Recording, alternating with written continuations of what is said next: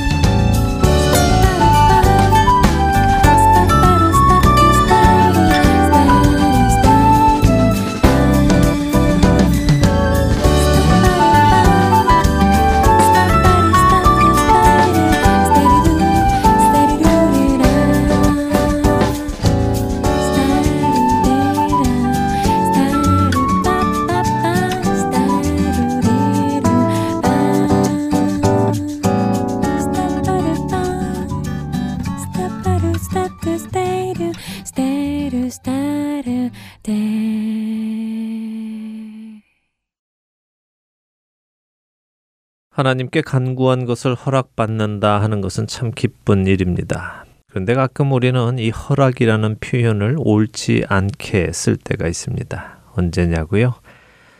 종종 우리는 어떤 일을 경험하며 그 일이 일어난 것을 하나님께서 허락하셨다고 표현하는 경우가 있습니다. 하나님의 허락 없이는 어떤 일도 일어나지 않는다라고 말하기도 하지요.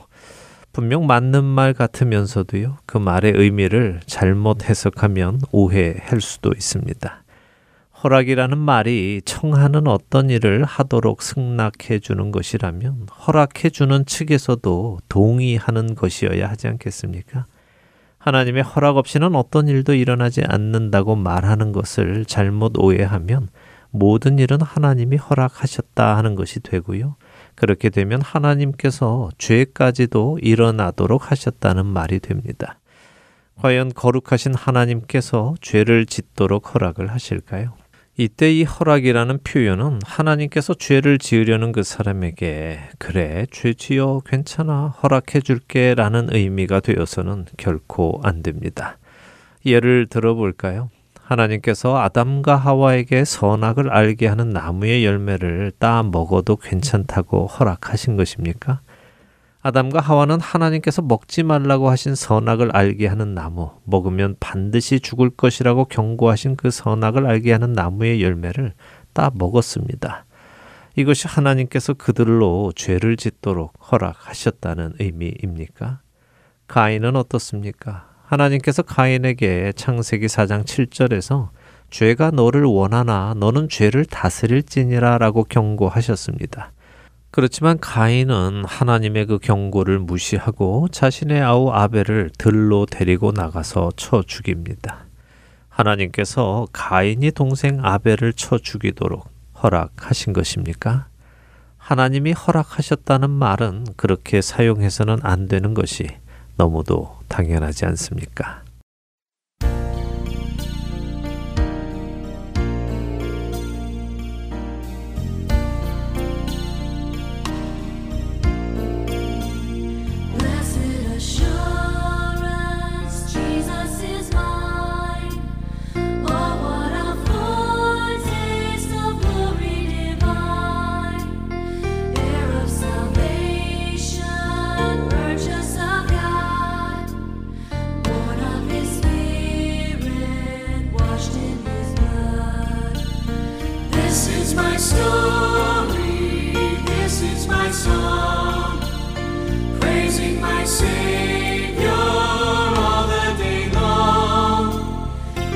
is my story, this is my song, praising my Savior all the day long.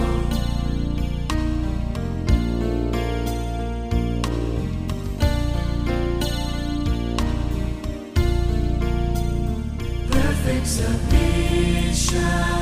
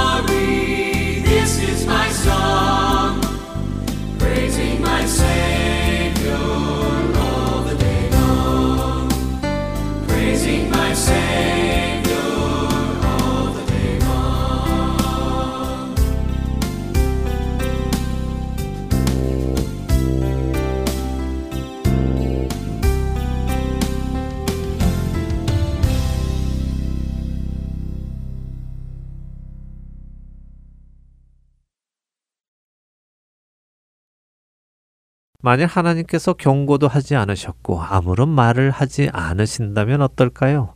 아담이나 가인의 경우 하나님께서 분명 경고하셨지만 아담과 가인이 하나님의 말씀을 듣지 않고 하나님의 말씀을 거역하고 행동했으니 그것은 분명 하나님께서 허락하신 것이 아니라고 말할 수 있다면 만일 하나님께서 아무 말씀도 하시지 않으셨다면 어떨까요?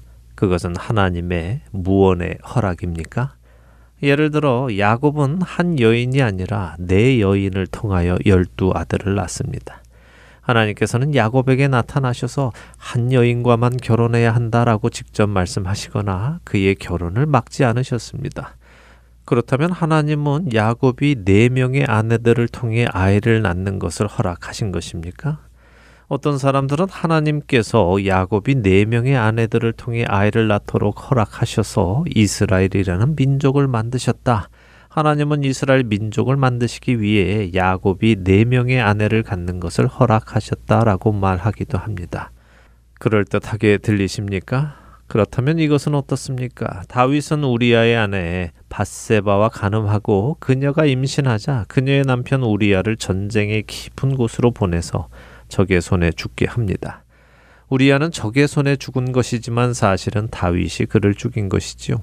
하나님께서 다윗에게 나타나셔서 이에 다윗아 죄는 너를 원하지만 너는 죄를 다스려야 한다라고 말씀하시지 않으셨으니 하나님께서 다윗에게 간음하고 살인하도록 허락하신 것입니까? 이를 통해 솔로몬이라는 걸출한 인물을 얻기 위해서 하나님께서 허락하신 것일까요? 만일 그렇게 생각한다면 우리는 아직도 하나님이 누구신지 잘 모르는 것입니다. 하나님은 이스라엘 민족을 얻기 위해 또 솔로몬을 얻기 위해 그런 일을 허락하시는 분은 아니십니다. 이런 잘못을 저지르는 사람들에게도 하나님은 은혜 베푸시기를 마다하지 않으시고 구원의 계획을 이루어 가시는 신실한 분이심을 우리는 보아야 할 것입니다.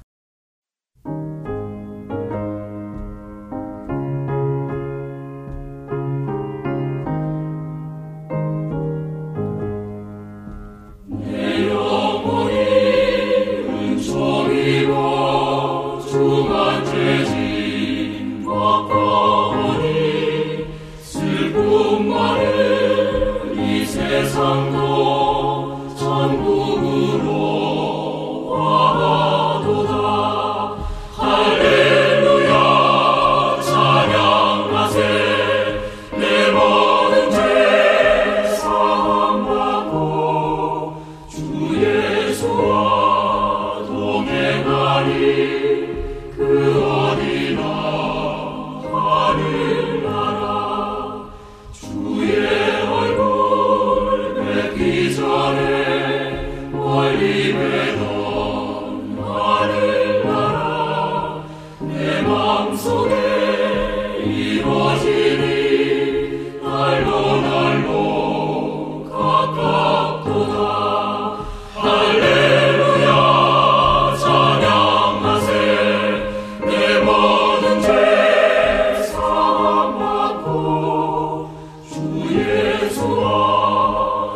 여러분과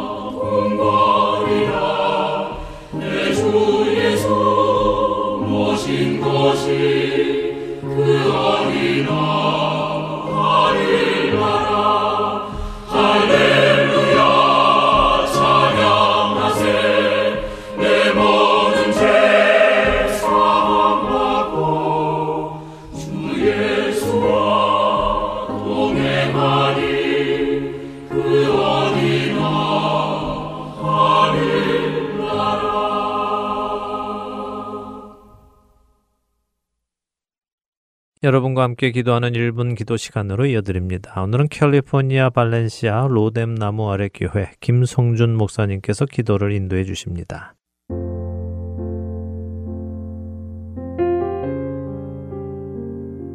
애청자 여러분 안녕하세요. 하트앤서울 복음방송 1분 기도 시간입니다. 저는 캘리포니아 로스앤젤레스 로뎀 나마리 교회 김성준 목사입니다.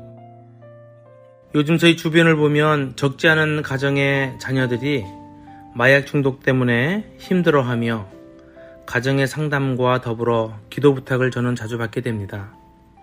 이 마약의 문제는 어제 오늘의 문제는 아니었지만 최근 마리아나 판매 합법화와 더불어 마약으로 인해 훨씬 저희 곁으로 가깝게 다가왔고 그와 더불어 고통받고 있는 가정들이 더 많아졌음을 실감하실 것입니다.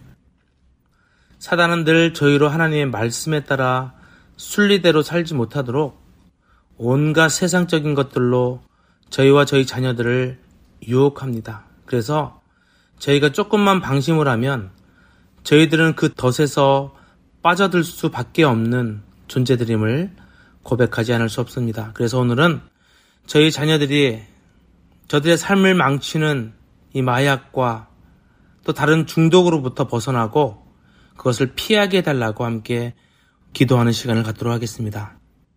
혹시라도 여러분의 자녀들이 이러한 중독에 걸려 있다면 이러한 중독에서 빠져나올 수 있도록 예수 그리스도의 강권적인 능력으로 자녀를 이끌어 붙들어 달라고 기도하시기를 바랍니다.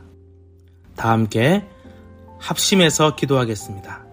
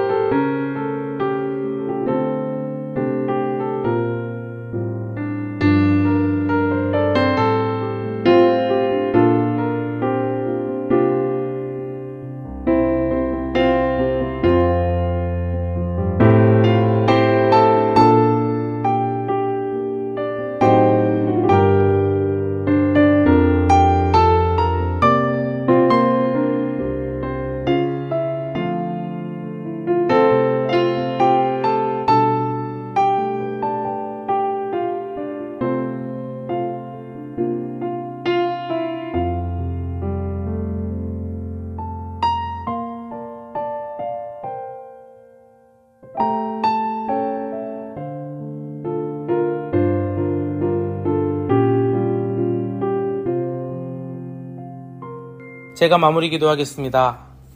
하나님 아버지, 저희의 자녀들이 참으로 마약 중독으로부터 저들의 몸과 영혼을 구원하여 주시옵소서. 저들의 주님 안에서 강하게 하옵시고 늘 가까이 이끌어 주셔서 자신 스스로가 시간을 통제하고 잘 관리할 수 있는 능력을 저들에게 허락하여 주시옵소서. 저희의 자녀들이 행해야 할 길을 그들의 마음속에 일러주시고 보여주셔서 확신시켜 주시기를 간절히 원합니다. 우리 하나님께서 저희에게 허락해 주신 창조의 질서 안에서 자신의 인생을 잘 관리하게 하시고 특히 자신의 몸을 혹사하거나 파기시키는 것을 하지 않게 하시며 저들을 구원하여 주셔서 자기 몸을 보호하는 것은 하나님께 대한 사명임을 저들이 깨달아 알 수 있도록 인도하여 주시옵소서. 마약 중독을 통하여 그 중독 증세를 이용하여 저들의 인생을 망치려는 사단의 그 음모와 괴계를 하나님께서 깨뜨려 주시기를 간절히 간구합니다. 이런 헛된 것에 끌리기 쉬운 어떤 성향이 저희의 자녀들의 성격이나 기질 속에 있다면 그것들을 성령의 물로 태워 말끔히 제거하여 주시옵소서. 저희들의 자녀가 죄와 세상의 유혹을 받을 때마다 말씀 안에서 하나님의 진리를 분명히 볼 수 있게 하여 주시고 올무에 걸릴 때마다 저희들의 자녀들을 그 사단에게서 구원하여 주시옵소서. 또한 하나님, 이런 중독에 빠져 고통하고 있는 자녀들이 있다면 저들에게 강권적으로 간섭하셔서 그 중독의 사슬을 끊고 나올 수 있는 힘과 능력을 부어 주시옵소서. 이것을 이길 힘은 오로지 예수 그리스도의 보혈밖에 없음을 그분의 능력밖에 없음을 믿사오니 주님의 보혈의 피를 저희들의 머리끝부터 발끝까지 부어 주셔서 저희들을 보호하시고 인도하시고 또한 붙들어 주시옵소서. 저희 자녀가 무엇을 하건 생명의 길을 선택하게 없시고 오직 하나님께 영광이 되는 행동만 하게 없어서 저희의 보호자 되시고 영원한 산소망 되시는 예수님의 거룩하신 이름으로 간절히 기도하옵나이다. 아멘.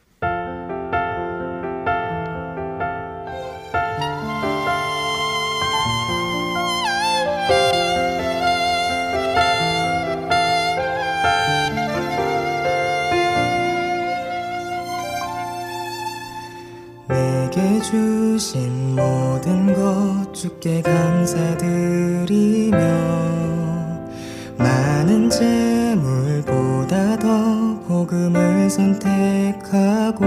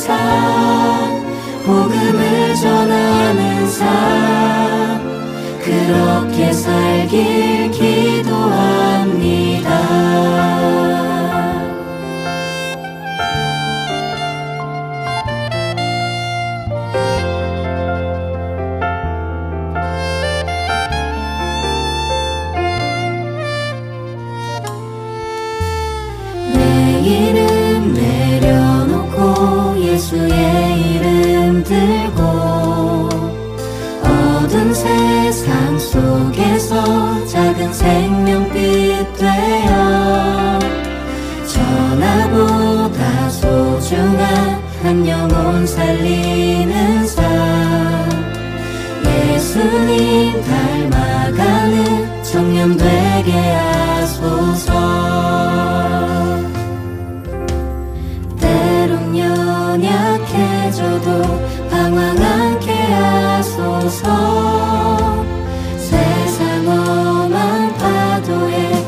낙심 않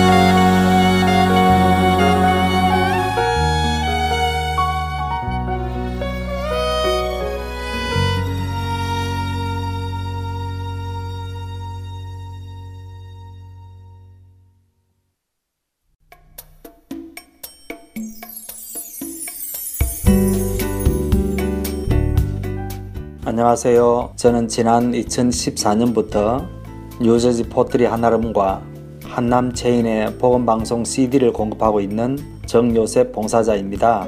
믿지 않는 분들에게는 예수님의 복음을, 믿는 자들에게는 생각과 마음을 지킬 수 있도록 도와주는 복음방송이 정말 얼마나 감사한지 모릅니다. 우리 주님께 찬양과 영광을 돌려드립니다. 감사합니다. 안녕하세요. 저는 콜럼버스에 있는 풍민식당과 살아가 식품점의 복음방송의 CD를 비치하고 있습니다. 복음을 전하는 작은 일에 사용하여 주심을 하나님께 감사드립니다. 귀 있는 자들에게 복음을 전하는 이 사역에 동참하실 분들은 복음방송 전화번호 602-866-8999로 연락 주시기를 부탁드립니다.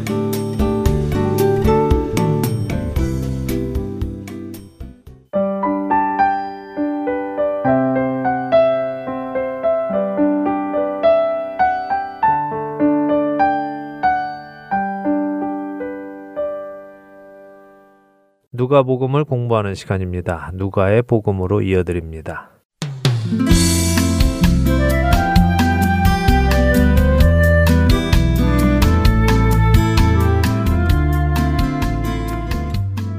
애청자 여러분 안녕하세요. 누가복음을 공부하는 시간입니다. 누가의 복음 진행의 함혜진입니다. 네, 여러분 안녕하세요. 강승규입니다. 지난 시간 누가복음 18장 18절에서 30절까지 기록되어 있는 부자 청년 관리의 이야기를 다 보았습니다. 네.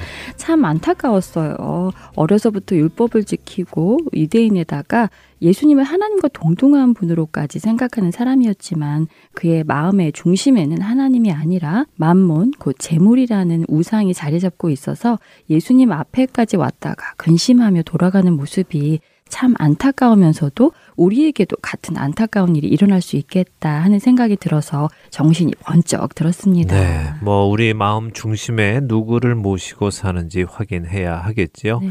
이와 함께 예수님께서 우리에게 새로운 정체성, 곧 새로운 가족이 생기는 것을 말씀해 주신 것도 보았습니다.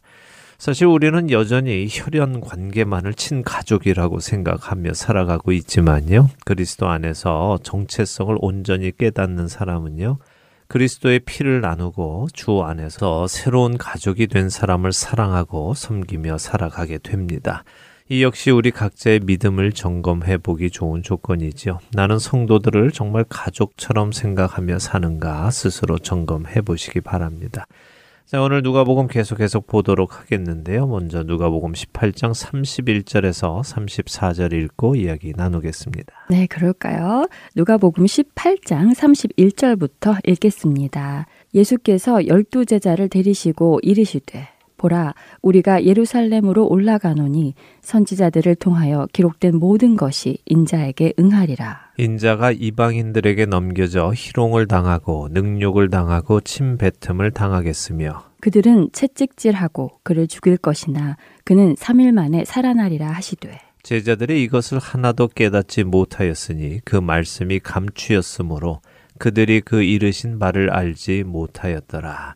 이제 정말 예수님께서 십자가를 지시기 위해 예루살렘에 다 와 가십니다. 때가 멀지 않았습니다. 그래서 제자들에게 이제부터 무슨 일이 일어날지를 조금 더 구체적으로 말씀하십니다.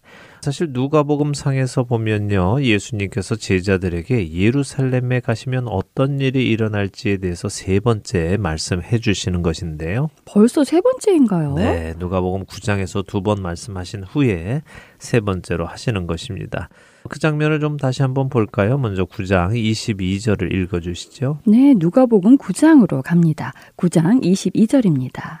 이르시되 인자가 많은 고난을 받고 장로들과 대제사장들과 서기관들에게 버림받되어 죽임을 당하고 제3일에 살아나야 하리라 하시고 네. 그렇네요. 예수님께서 죽으셨다가 3일 만에 부활하셔야 할 것을 말씀하셨네요. 네, 이 장면은요. 베드로가 예수님을 주는 그리스도시요 살아계신 하나님의 아들이시니다라는 고백. 그러니까 하나님께서 약속하신 그 메시아로 고백한 후에 하신 말씀입니다. 자, 그러면 예수님은 왜 베드로가 예수님을 그리스도라고 고백한 직후에 예수님께서 버림바 되시고 죽임을 당하셔야 하심을 말씀하셨을까요? 한두 번 정도 언급해 드린 것 같은데요. 유대인들이 생각하는 메시아 그리고 그 메시아가 오셔서 세우시는 메시아 왕국에 대한 개념은 실제 하나님께서 계획하신 것과는 차이가 있었죠. 네. 구약의 하나님께서 예언하신 메시아에 대한 개념은요, 사실 사람들이 이해하기가 참 어려운 것이었습니다. 왜냐하면 메시아에 대한 예언이 첫째는 메시아가 오셔서 버림당하고 고통을 당할 것이라는 예언이 있고요. 둘째는 메시아가 오셔서 모든 원수를 제압하고 하나님의 나라를 세우실 것이라는 예언이 있는데 이 둘은 서로 상충되기 음, 때문이죠. 네. 그래서 유대인들은 메시아가 둘이라고 생각했다는 말씀을 드린 적이 있습니다. 네, 고통당하는 메시아가 한 명이 있고 왕으로 오시는 승리의 메시아가 또 한 명이 있고 이렇게 생각한다고 전에 말씀하셨던 것 같아요. 예, 그렇습니다. 그래서 유대인들은 특별히 랍비들은 고통당하는 메시아는 야곱의 열두 아들 중에 요셉의 자손으로 올 것이다라고 생각을 했고 왕으로 오시는 메시아는 야곱의 열두 아들 중에 유다의 자손으로 오실 것이다 이렇게 생각을 했습니다. 아, 요셉이 형제들에게 버림받고 이방 나라인 애굽으로 팔려가서 고난을 받아서 그런가 보군요. 네, 맞습니다. 중요한 것은요, 사람들은 메시아가 둘일 것이라고 생각했지만, 하나님의 계획은 한 명의 메시아, 곧 네. 예수 그리스도를 두 번 보내셔서, 첫 번째는 고난 당하는 메시아로, 두 번째는 심판하시는 왕 되시는 메시아로서의 역할을 감당하게 하실 것이라는 거죠. 그리고 사람들은 이 사실을 몰랐던 것이고요. 자, 그런데 지금 예수님을 그리스도, 곧 메시아로 알고 따르는 제자들은 예수님을 어떤 메시아라고 생각하고 따르고 있었을까요? 고난받는 메시아라고 생각할까요? 아니면 왕으로 오시는 메시아라고 생각하고 따르는 것일까요? 음, 왕으로 오시는 메시아라고 생각하고 따르고 있는 것이지요. 그러니까 예수님께서 마태복음 16장에 고난받고 죽임당하신 후에 부활하실 것을 말씀하시자 예수님을 붙들고 그래서는 안 된다고 베드로가 항변한 것 아닌가요? 네, 맞습니다. 베드로는 예수님이 고난받는 메시아여서는 안 된다는 것입니다. 네. 흔히 동상이몽이라고 하지요. 한 잠자리에서 서로 다른 꿈을 꾸는 것처럼 메시아라는 한 존재에 대해서 예수님과 제자들은 서로 다른 생각을 가지고 있었던 것입니다. 뿐만 아니라 누가복음 9장에서 두 번째로 예수님께서 예루살렘에서 일어날 일을 말씀하셨을 때에도 제자들의 반응이 참 놀라웠는데요. 9장 43절에서 45절 읽어 주시겠습니까? 네, 누가복음 9장 43절에서 45절입니다. 사람들이 다 하나님의 위엄에 논란이라 그들이 다 그 행하시는 모든 일을 놀랍게 여길세 예수께서 제자들에게 이르시되 이 말을 너희 귀에 담아두라 인자가 장차 사람들의 손에 넘겨지리라 하시되 그들이 이 말씀을 알지 못하니 이는 그들로 깨닫지 못하게 숨긴 바 되었습니다. 또 그들은 이 말씀을 묻기도 두려워하더라. 네, 자 예수님께서 말 못하게 하는 귀신 들린 아이에게서 귀신을 쫓아내셨죠. 네. 당시 랍비들은 할 수 없었던 일이었다고 말씀드렸습니다. 랍비들은 귀신의 이름을 묻고 그 이름을 부르면서 나가라고 퇴마식을 했었는데 이 아이에게 들어간 귀신은 말을 하지 않으니까 네. 랍비들은 물론 제자들도 쫓아내지 못했죠. 그런데 예수님께서 그 귀신을 꾸짖으시고 아이를 낳게 하시니 사람들이 바로 하나님의 위엄에 놀랐고 그런 일을 하시는 예수님을 향한 기대감이 한층 커졌습니다. 바로 그 시점에서 예수님은 또 그들의 꿈을 깨주십니다.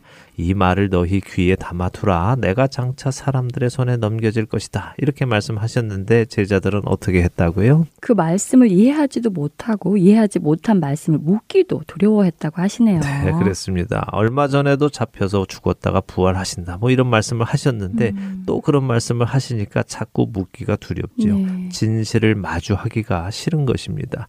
근데 바로 이어지는 말씀 46절을 보니까요. 제자 중에 누가 크냐 하는 변론이 일어 났다고 하십니다. 무슨 말씀입니까? 제자들은 예수님의 죽으심, 곧 고난받는 예수님에 대한 기대는 전혀 없고 왕으로 오시는 예수님에게만 관심이 있어서 그 예수님 곁에서 누가 높은 자리에 앉느냐, 누가 한 자리 하느냐, 거기에만 관심이 있는 것입니다. 자, 그런데 오늘 누가복음 18장에서 예수님은 전보다 더 자세하게 무슨 일이 일어날지를 말씀하십니다. 선지자들을 통하여 기록된 모든 것, 곧 고난받는 메시아에 관한 예언이 예수님께 다 일어날 것임을 말씀하시면서 예수님께서 이방인들에게 넘겨져서 희롱을 당하고 능욕을 당하고 심지어 침뱉음까지 당하시고 더 나아가서 채찍에 맞고 죽임을 당할 것까지 말씀하시지요. 네. 그러나 3일 만에 부활하실 것도 말씀하십니다. 자, 그런데 제자들은 이 말씀을 깨닫지 못합니다. 왜요? 그 말씀이 감추였으므로라고 하십니다. 네. 아직 이들은 이 말씀의 의미를 깨달을 때가 아닌 것입니다. 물론 하나님께서 그들에게 숨기셨기 때문에 그렇기도 하겠지만요. 또 다른 측면에서 보면 그들의 마음 속에 그들이 기대하는 메시아의 모습과 예수님의 말씀이 서로 상충되기 때문이기도 하죠.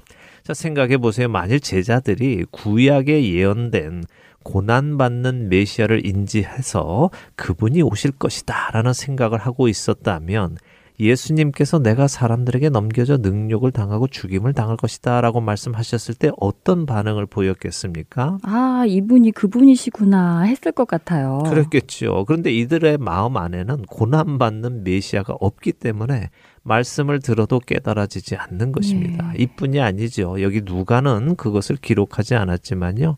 마태나 마가복음을 보면 더 황당한 장면이 나옵니다. 마태복음을 좀 볼까요? 마태복음 20장 18절에서 21절 한 절씩 읽어보지요. 네, 마태복음으로 갑니다. 20장 18절입니다. 보라, 우리가 예루살렘으로 올라가노니 인자가 대제사장들과 서기관들에게 넘겨짐에 그들이 죽이기로 결의하고 이방인들에게 넘겨주어 그를 조롱하며 채찍질하며 십자가에 못 박게 할 것이나 제3일에 살아나리라. 그때에 세베대의 아들의 어머니가 그 아들들을 데리고 예수께 와서 절하며 무엇을 구하니 예수께서 이르시되 무엇을 원하느냐 이르되 나의 이 두 아들을 주의 나라에서 하나는 주의 우편에 하나는 주의 좌편에 앉게 명하소서. 아, 어머, 저런. 예수님은 지금 십자가에 못 박혀 죽으실 것이라고 말씀하시는데, 세베대 아들의 어머니, 그러니까 요한과 야고보의 어머니죠? 네. 그 어머니가 와서 아들들의 직책을 요구하고 음. 있네요. 예수님의 말씀은 전혀 개의치 않고 있는 것이네요. 네, 전혀 귀에 들어오지 않는 것이죠. 네. 예, 자신의 욕심이 마음에 가득하면요, 하나님의 음. 말씀이 들리지 않는 것입니다. 잘 기억하시기 바랍니다. 기독교 전승에 의하면요, 요한과 야고보의 어머니인 이 살로메와 예수님의 육신의 어머니인 마리아는 자매 관계라고 합니다. 그러니까 예수님께 살로메는 이모인 것이죠. 이모요. 네. 그럼 요한과 야고보는 예수님과 사촌 관계네요. 그렇죠. 그러니까 혈연 관계를 이용해서 높은 자리를 앉으려고 하는 것이군요. 네, 그렇습니다. 자, 중요한 것은 이처럼 제자들은 예수님이 가시는 길에 대해 전혀 이해하지 못하고 네. 있다는 것입니다. 그러니까 예수님은 철저히 외로우셨죠. 사람들은 알지 못하는 길, 3년이나 옆에서 따라다닌 제자들도 이해하지 못하는 그 길을 예수님은 홀로 가셔야 하는 것입니다. 얼마나 답답하셨을까요? 예, 뭐 어쩌면 오늘을 사는 우리의 모습을 보시면서도 예수님은 답답해 하실 수 있을 것입니다. 예수님의 하시려는 그 일을 우리는 전혀 모르면서 우리가 원하는 일만을 이루게 해달라고 요구하고 있는지도 모르죠. 우리 마음속에 욕심을 제거하고 주님의 음성을 듣게 되기 원합니다. 자, 제자들은 이렇게 예수님이 하신 말씀을 깨닫지 못한 채 예수님은 예루살렘으로 가까이 가십니다. 어떤 일이 일어날까요? 누가복음 18장 35절에서 43절 읽고 이야기 나누겠습니다. 네, 누가복음 18장 35절부터 읽습니다. 여리고에 가까이 가셨을 때 한 맹인이 길가에 앉아 구걸하다가 무리가 지나감을 듣고 이 무슨 일이냐고 물은데 그들이 나사렛 예수께서 지나가신다 하니 맹인이 외쳐 이르되 다윗의 자손 예수여 나를 불쌍히 여기소서 하거늘. 앞서가는 자들이 그를 꾸짖어 잠잠하라 하되 그가 더욱 크게 소리질러 다윗의 자손이여 나를 불쌍히 여기소서 하는지라. 예수께서 머물러 서서 명하여 데려오라 하셨더니 그가 가까이 오매 물어 이르시되 네게 무엇을 하여 주기를 원하느냐 이르되 주여 보기를 원하나이다 예수께서 그에게 이르시되 보라 내 믿음이 너를 구원하였느니라 하시매 곧 보게 되어 하나님께 영광을 돌리며 예수를 따르니 백성이 다 이를 보고 하나님을 찬양하니라. 네, 자 예루살렘으로 가까이 가시는데 여리고에 가시게 됩니다. 여리고는 요단강 서쪽의 도시지요. 이 말은 예수님이 다시 산해드린 공회가 다스리는 지역으로 들어오셨다는 말씀입니다. 아, 전에 그들을 피해서 계시다가 이제 다시 그들이 다스리는 지역으로 오셨다는 네. 말씀이군요. 그렇다면 생명의 위협이 있는 곳으로 들어가셨다는 말씀이고요. 그렇죠. 생명의 위협이 점점 더 가까이 다가오고 있는 것입니다. 자, 학자들에 의하면요, 여리고는 두 개의 여리고가 있다고 합니다. 하나는 구약의 여리고, 그러니까 출애굽한 이스 라엘이 가나안 전투를 처음으로 했던 곳. 기생 라합이 살던 여리고 말이군요. 네, 그렇죠. 그 여리고가 있었지만 그 여리고는 여호수아에 의해서 무너졌죠. 네. 그리고 약 500여 년이 지난 후에 아합 왕 시대에 히엘이라는 사람이 그 성을 다시 세웁니다. 여호수아가 분명히 세우지 말라고 했음에도 그가 세움으로 저주를 받지요. 근데 신약 시대에 와서요. 예수님이 태어나실 당시의 왕이었던 헤롯 대왕이 구약의 여리고에서 약 3마일 정도 떨어진 지역에 또 여리고를 세웠다고 하죠. 그래서 두 개의 여리고가 있다고 전해집니다. 근데 마태복음이나 마가복음은요, 지금 맹인이 눈을 뜨는 이 일이 여리고를 나가실 때 일어난 일이다 이렇게 기록하고 있고, 누가복음의 경우는 여리고에 가까이 가셨을 때 일어난 일이다 이렇게 기록을 해서 서로 상충된다라고 하는 사람들도 있지만요. 이 부분은 마태와 마가는 구약의 여리고에서 떠나는 것을 의미하는 것으로 보시면 되고요. 누가는 신약의 여리고에 들어오시는 것으로 보시면 되겠습니다. 그리고 그렇게 신약 시대의 여리고에서 지금 사람들이 눈이 가리워져서 예수님이 누구신지를 모르지만 믿음으로 예수님께 눈을 뜨게 해달라는 사람은 눈이 띄어지고 예수님을 본다는 상징적인 의미도 가지고 있다고 보시면 되겠습니다. 자, 맹인이 구걸하다가 많은 무리의 사람들이 지나가는 소리를 듣고는 주변에 무슨 일이냐 하고 물었습니다. 왜 물었을까요? 구걸하는 사람이니까 많은 사람들이 지나가면 적선을 좀 많이 받을까 해서 그랬을까요? 예, 아마도 그랬겠죠. 도대체 무슨 일인가? 왜 이렇게 많은 사람들이 웅성웅성 하는 소리가 들리나? 음. 나도 궁금하다 해서 물었겠죠. 네. 그랬더니 사람들이 어, 나사렛 예수가 지나간다 이렇게 대답을 했습니다. 자, 예수님을 나사렛 예수다라고 불렀다는 것은 어떤 의미일까요? 별로 좋은 의미가 아니지요. 나사렛 지역에서 온 예수다 하는 의미는 그분이 메시아다 하는 의미가 아니지 않나요? 맞습니다. 요한복음 1장에서 빌립이 나다나엘에게 예수님을 소개했더니 나다나엘 이 나사렛에서 무슨 선한 것이 날 수 있느냐 하고 물었듯이 나사렛 예수 이렇게 표현하는 것은 예수님을 메시아로 인정하지 않는 것이지만 당시에 예수님의 소식이 여기저기 전해지면서 나름 유명은 하셔서 사람들이 그렇게 표현하는 것이죠. 네. 자, 맹인에게 예수님을 소개한 사람은 예수님이 그저 나사렛에서 온 그 예수다라고 소개를 했습니다. 근데 맹인의 반응은 어떻습니까? 아, 그렇네요. 그는 예수님을 다윗의 자손, 그러니까 메시아로 인정하고 있는 것이네요. 그렇죠. 그래서 그는 자신을 불쌍히 여겨 달라고 소리쳤습니다. 사람들이 시끄럽다고 조용히 하라고 꾸짖어도 그는 오히려 더욱 크게 소리 지르며 예수님을 부릅니다. 그러자 예수님께서 그를 데리고 오게 하시죠. 그리고는 물으십니다. 내가 너에게 무엇을 해주기 원하느냐? 그 질문에 그는 무엇라고 대답합니까? 주여 보기를 원하나이다 라고 답하네요. 네. 이 답이 쉬운 답 같으세요? 쉬운 답 같냐고요? 네. 그게 무슨 말씀일까요? 자, 이 맹인이 주여 보기를 원하나이다라고 한다는 것은 그는 예수님이 자신을 보게 해줄 수 있는 분이라는 것을 알고 있다는 것이죠. 그냥 네. 아무나 한테 아, 제가 보고 싶습니다라고 하지는 않을 것 네. 아닙니까? 그는 예수님이 메시아이시고 구약의 메시아께서 오시면 맹인의 눈을 띄어주시고 듣지 못하는 자를 듣게 하신다는 이사야서 35장 5절의 말씀을 믿고 있다는 것입니다. 자, 바로 그 믿음을 보시고 예수님께서 그래, 너에게 내가 메시아라는 믿음이 있구나. 그래, 보아라. 내 믿음처럼 내가 바로 그 메시아다. 너의 믿음이 너의 눈을 뜨게 했다라고 선언하시는 것입니다. 그러자 어떻게 됩니까? 곧 보게 되었다고 하시네요. 네, 예수님이 선언하시면 그렇게 되는 것입니다. 이것이 하나님의 말씀의 능력이지요. 태초에 하나님께서 천지를 창조하실 때 있으라 하면 있고요, 나뉘어라 하면 나뉘고 모이라 하면 모이는 것처럼 보라 하시면 보게 되는 것이고 들어라 하면 듣게 되는 것입니다. 그 하나님께서 우리에게 동일한 말씀의 능력으로 오라고 하십니다. 구원으로 초청하시죠. 그 말씀을 믿고 그 말씀에 순종하는 자에게는 구원의 은혜가 임하는 것입니다. 네. 자, 만일 오늘 예수님께서 우리에게 오셔서 내가 무엇을 하여 주기를 원하느냐라고 동일하게 물으신다면 여러분은 무엇이라고 답하시겠습니까? 좋은 직장을 가지게 해주세요. 장사가 대박나게 해주세요.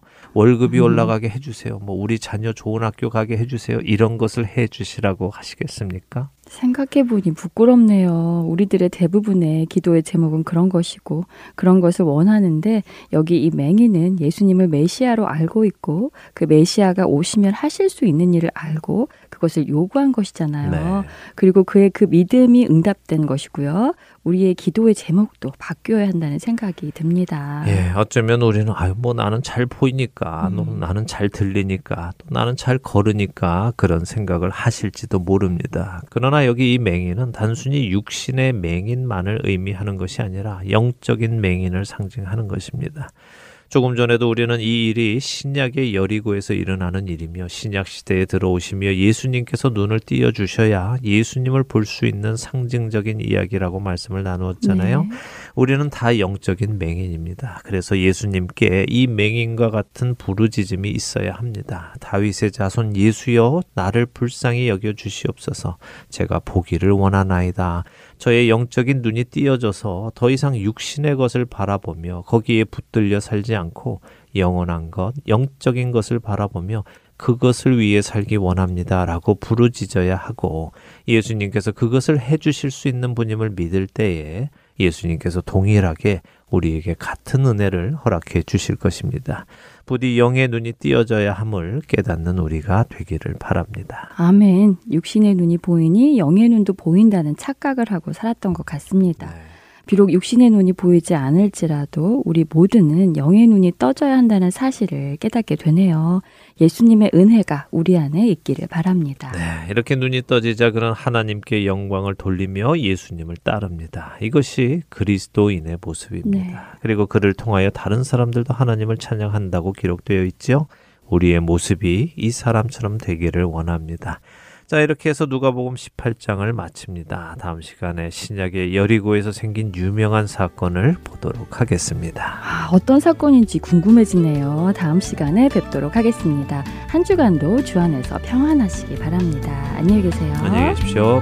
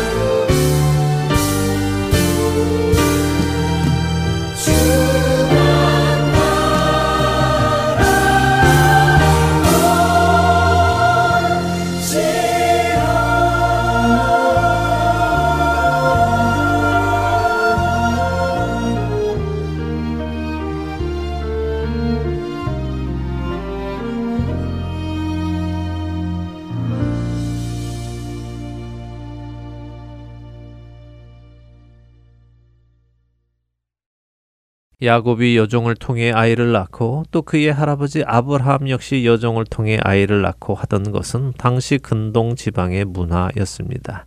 그것은 하나님의 허락이 아니라 하나님의 허락하심을 인정하지 못하기 때문에 자신들이 스스로 원하는 것을 이루어 내려는 사람들이 만들어낸 관습이었습니다.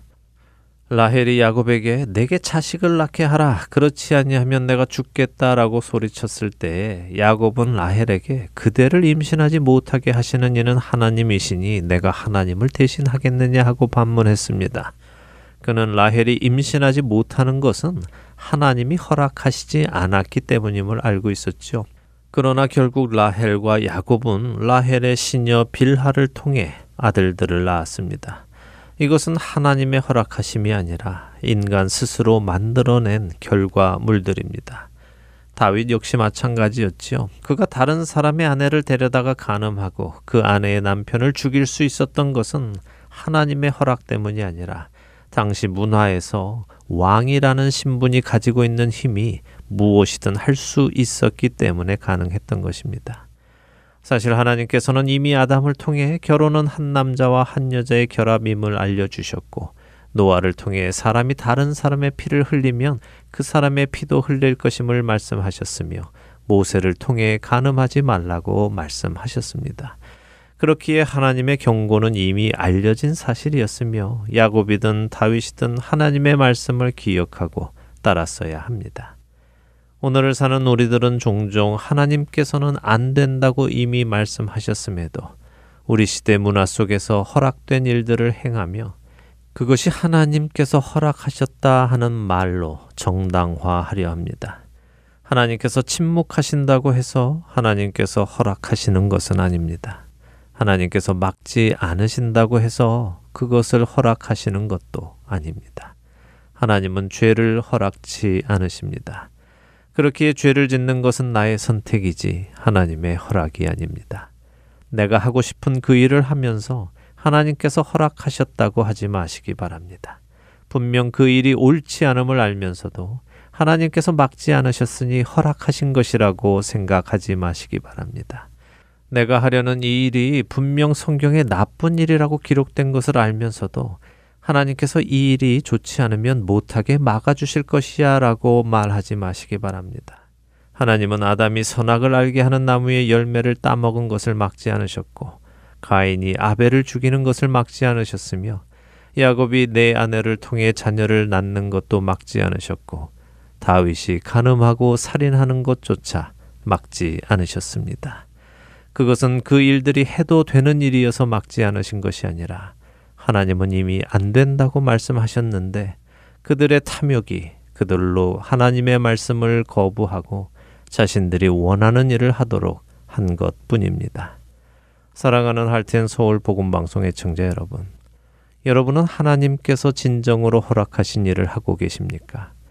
혹시 하나님은 허락치 않으신 일인데 여러분이 하고 싶은 그 일을 하면서도 하나님께서 허락하셨다며 하고 계시지는 않습니까? 더 나아가 하나님을 위해 이 일을 하고 있다고 스스로를 합리화하고 계시지는 않는지요. 우리 각자의 삶을 점검해 보시기 바랍니다. 분명 제 안에도 그런 모습이 교묘하게 숨어 있기 때문에 드리는 말씀입니다. 그런즉 너희는 하나님께 복종할지어다. 마귀를 대적하라. 그리하면 너희를 피하리라. 하나님을 가까이 하라. 그리하면 너희를 가까이 하시리라. 주인들아 손을 깨끗이 하라 두 마음을 품은 자들아 마음을 성결하게 하라. 야고보서 4장 7절과 8절의 말씀입니다. 내 육신이 원하는 일을 하려고 하며 그 책임을 하나님께 전가하는 주인의 모습이 아니라 하나님의 말씀을 기억하여 하나님께 더욱 가까이 나가 육신의 악한 생각과 싸워 이기시는 저와 애청자 여러분이 되시기를 소원하며 오늘 주안의 하나 여기에서 마치도록 하겠습니다. 함께 해주신 여러분들께 감사드리고요. 저는 다음 주 이 시간 다시 찾아뵙겠습니다. 지금까지 구성과 진행의 강순기였습니다. 애청자 여러분 안녕히 계십시오.